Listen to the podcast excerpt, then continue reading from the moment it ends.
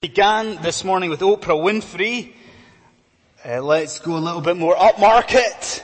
Uh, tonight, Jean-Paul Sartre said this. He said, nothing happens while you live. The scenery changes. People come in and they go out and that is all. Days are tacked on to days without rhyme or reason, an interminable, monotonous addition. Uh, friend, I, I wonder this evening if you can relate to the sentiment that is being expressed in those words there. If you can relate to the apparent sheer monotony of life does it seem as though just now in your life the days are just merging into each other? Does very little of any sort of consequence seem to happen? Are you struggling in your life just now to see any sort of meaning or purpose or value to life? Is, is that where you are? If so, not only are you in the same boat as Jean-Paul Sartre, they are also sitting alongside King Solomon of Jerusalem. Because in this book of Ecclesiastes, we have found Solomon the preacher and we've seen his restless soul. He is a man, is he not, who is desperately seeking purpose and meaning in life. Now last week we saw Solomon, didn't we, delve into worldly wisdom in his pursuit of meaning, well this evening there's something very different for us on the cards. Uh, tonight we see Solomon and we see that he has also looked into the pleasures of life to see if he can find purpose. So he has embraced hedonism, the pursuit of pleasure as a means to an end. And as we consider this new line of inquiry for Solomon tonight, not only I think are we going to hear much from God that has a lot to say to the society in which we live, I also firmly believe we will hear in these verses from God much for you and I tonight and the way that we live. So, I would ask you to please have Ecclesiastes chapter 2 in front of you. Again, we will look closely at this text this evening. So Ecclesiastes 2, page 668. We'll do the same as we did this morning. So we will look at this portion of scripture uh, under three short, straightforward headings. The first of which is this, the hollowness of hedonism. The hollowness of hedonism. Let's make a start with this. Actually, what we've got here, and I'm sure you noticed this, is a, a quite a detailed description from Solomon of this pleasure-seeking life that he's been living. So it's quite detailed. And because of that, what I want us to do in this first heading here is just to break up his life a little bit. So in this first point here, just for us to look at the four W's that he mentions that have been going on in his life. Okay?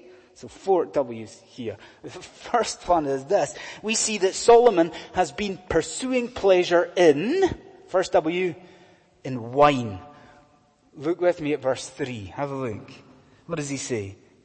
Solomon says, about his life, I tried cheating myself with wine tried cheering myself with wine. Now, some commentators, they say that what Solomon is saying there is that he has tried to become an expert in wine in order to try and find some satisfaction and meaning in life. You know, he's, he's tried becoming a sort of wine connoisseur.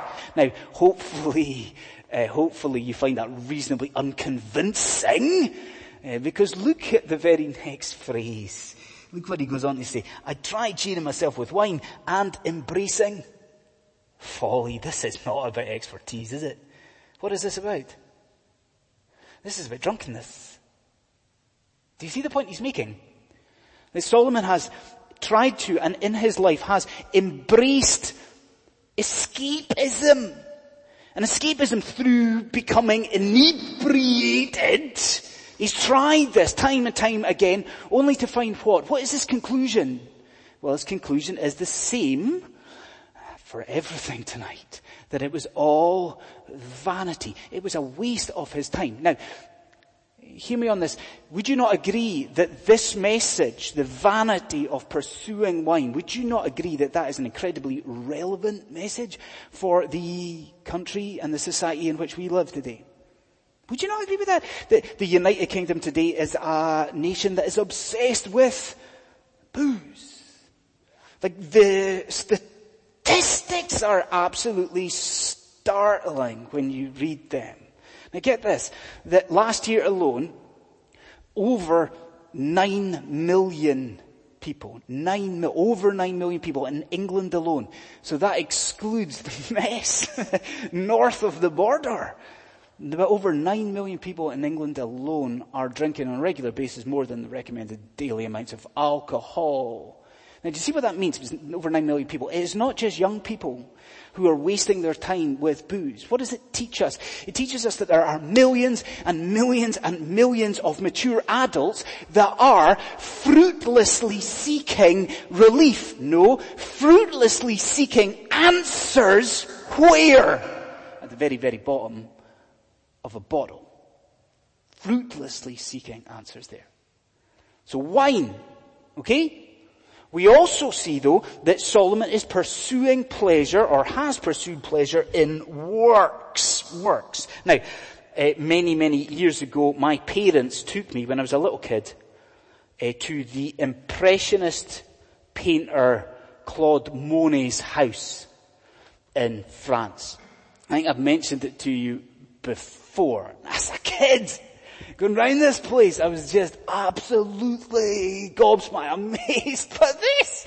Because the gardens were these vast gardens, but they were just beautifully, immaculately laid out, vast, beautiful gardens. You've seen them in the paintings, you know? And then the house.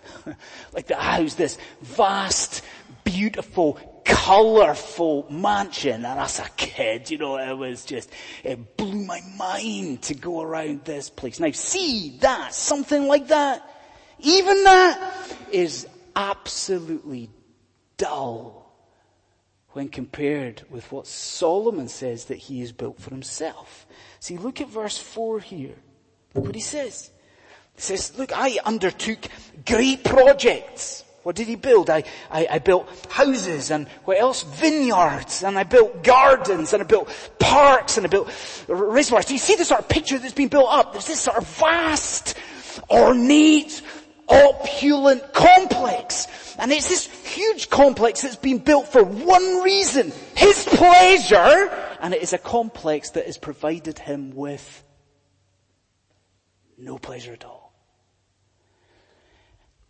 And again, doesn't that speak loudly to modern man?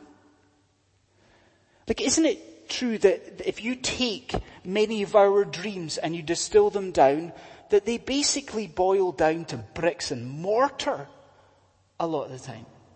Like you switch on the TV, what do you see? There's nothing but housing programs on the TV.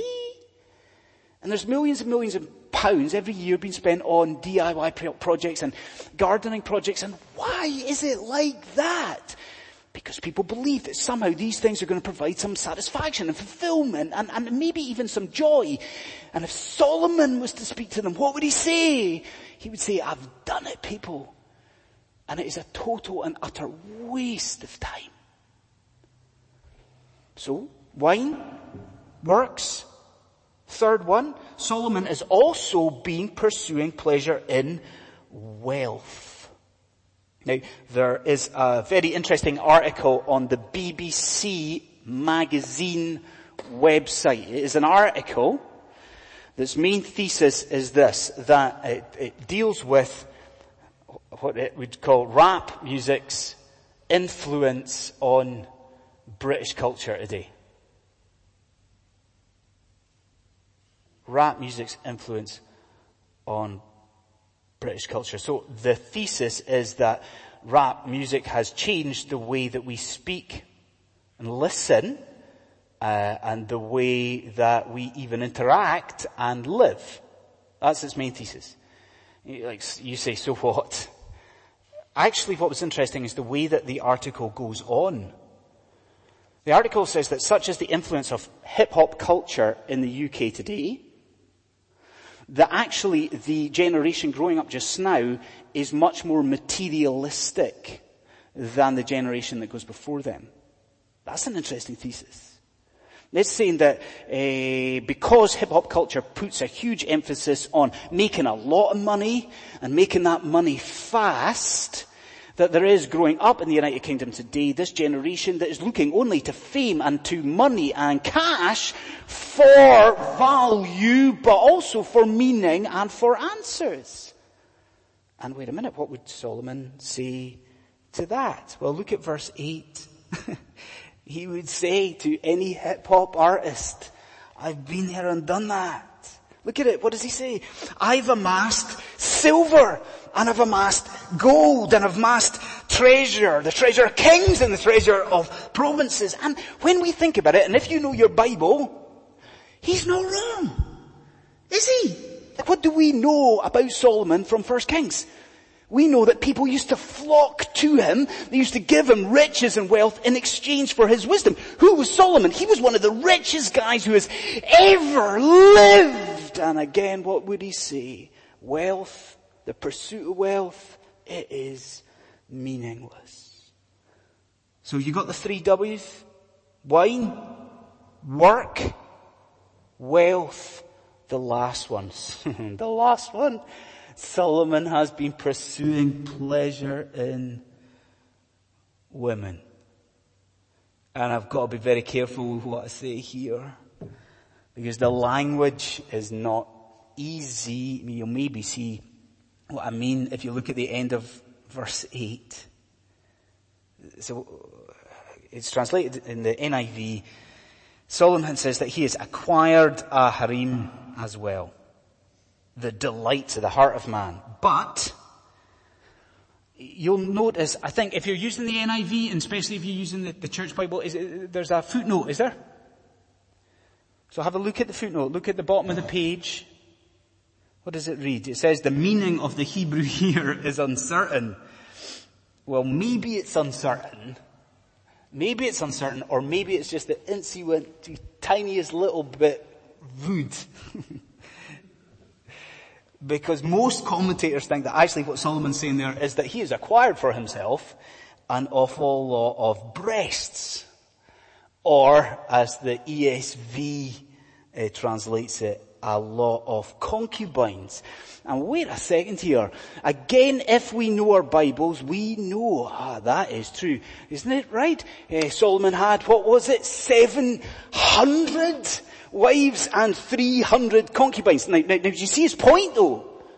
For meaning and purpose, what has he done? He has thrown himself into sexual immorality. Sexual immorality in the pursuit of meaning and worth and value and he has seen that there is nothing there. Now I want to ask you this tonight.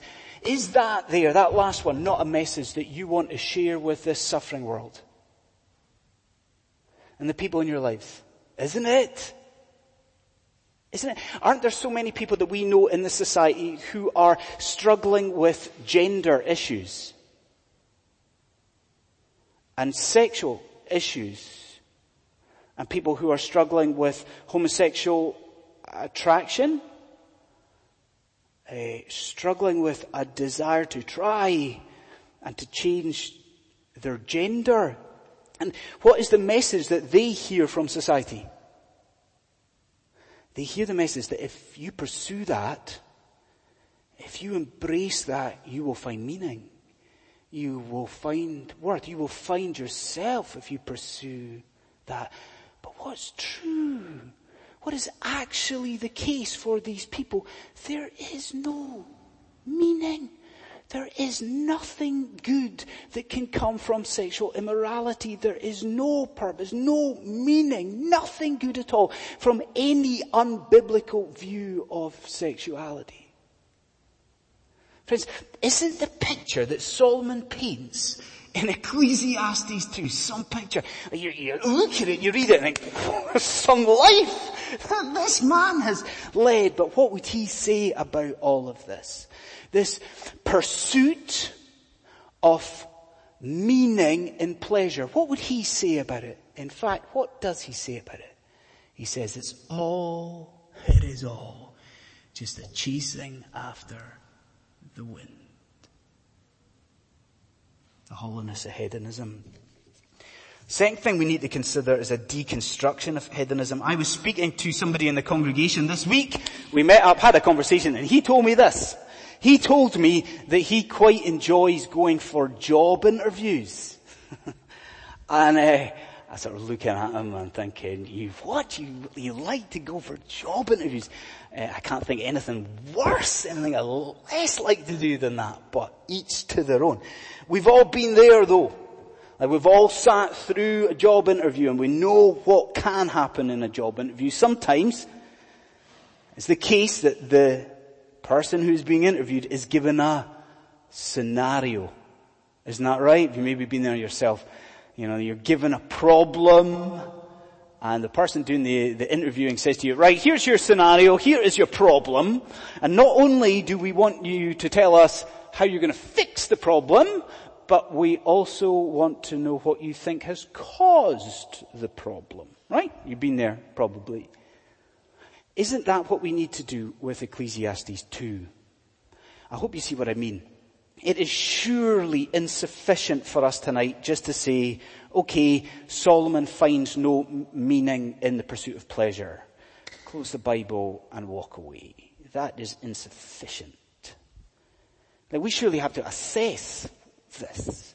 We have to evaluate this. We have to ask, wait a minute, why is it that hedonism and a pursuit of pleasure, why does it not provide any meaning? And I think when we ask that question, we will find the answer in the text.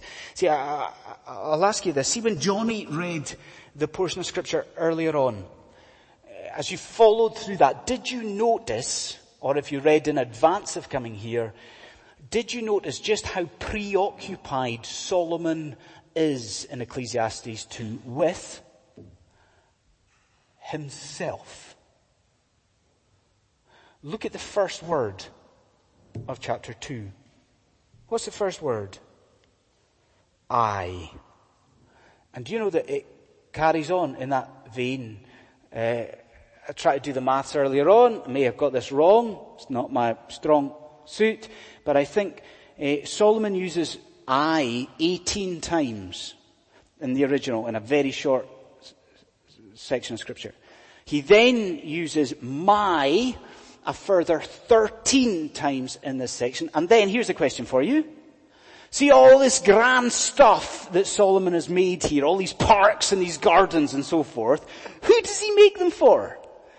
Like is it sort of philanthropic enterprise he's engaging in here? Does he make all of this stuff for other people? No, in the original it reads like this.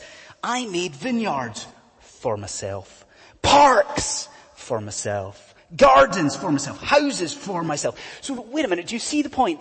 Do you see part of the problem of hedonism? It's all about us, isn't it? A pursuit of pleasure. It is self-seeking. It's self-obsessed, self-orientated.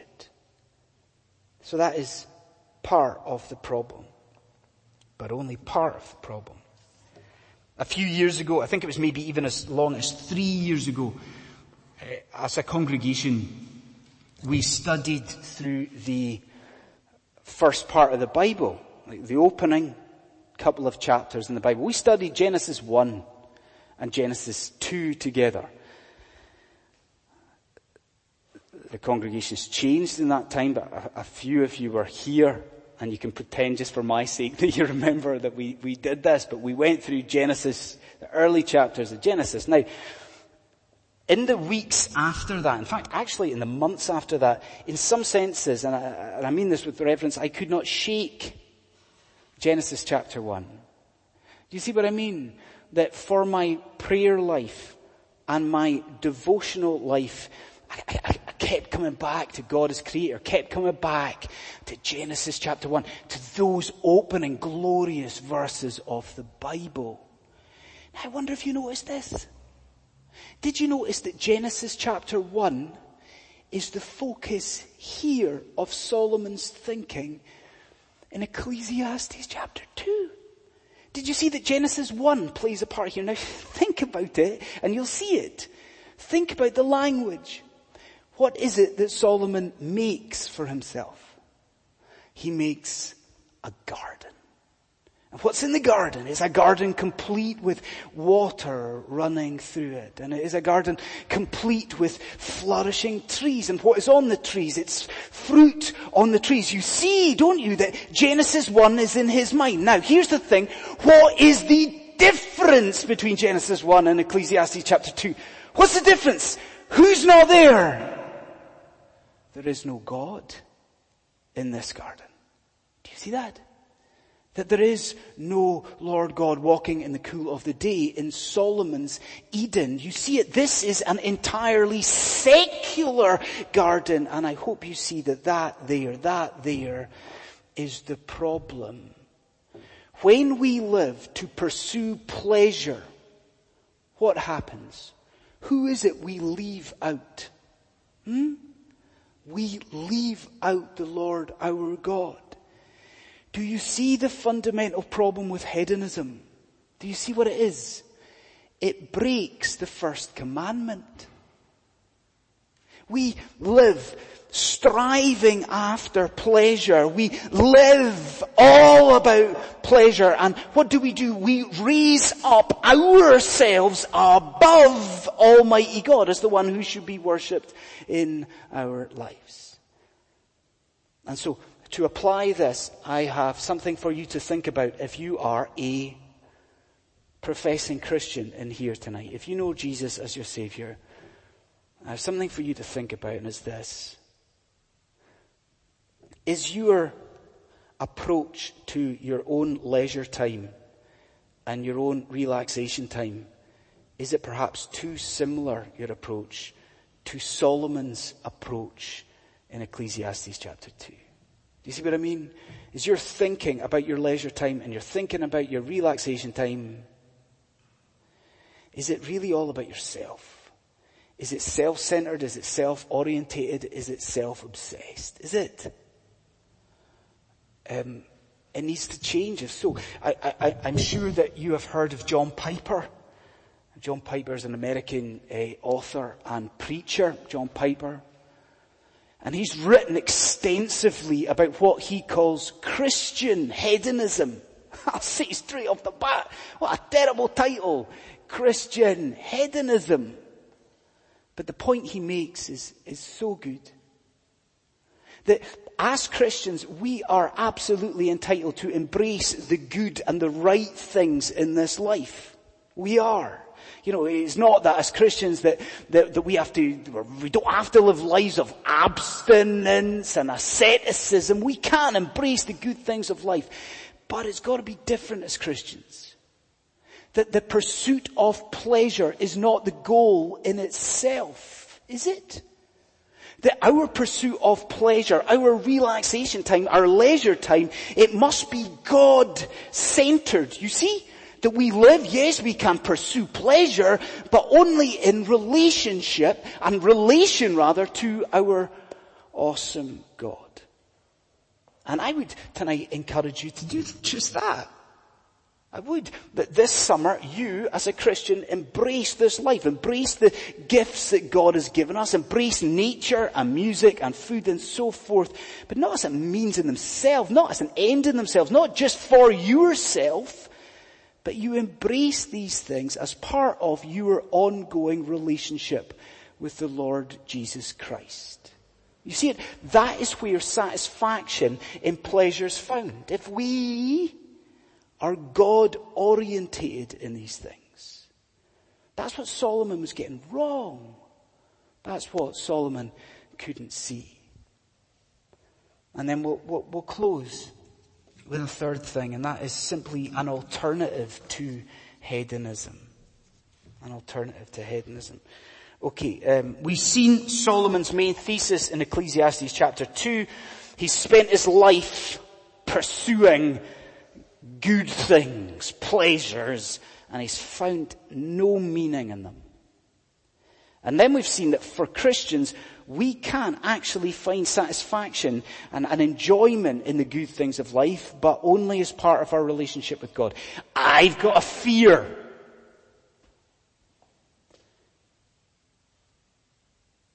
My fear is that we're getting ahead of ourselves.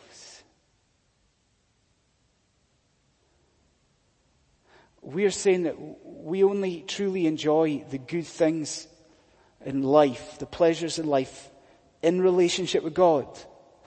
What's the obvious thing? That there may very well be people in here right now who do not have a relationship with God people in here right now tonight who just, who don't know Jesus as their Lord and Savior. And, and so I, I just want to appeal to you. I want to remind you of the good news. Do you want in this life fulfillment and satisfaction and joy? You want that? Listen to me. That only comes through a forgiveness of your sin. This relationship with God that we are talking about. The one that is necessary for fulfillment, it only comes through a forgiveness of your sin.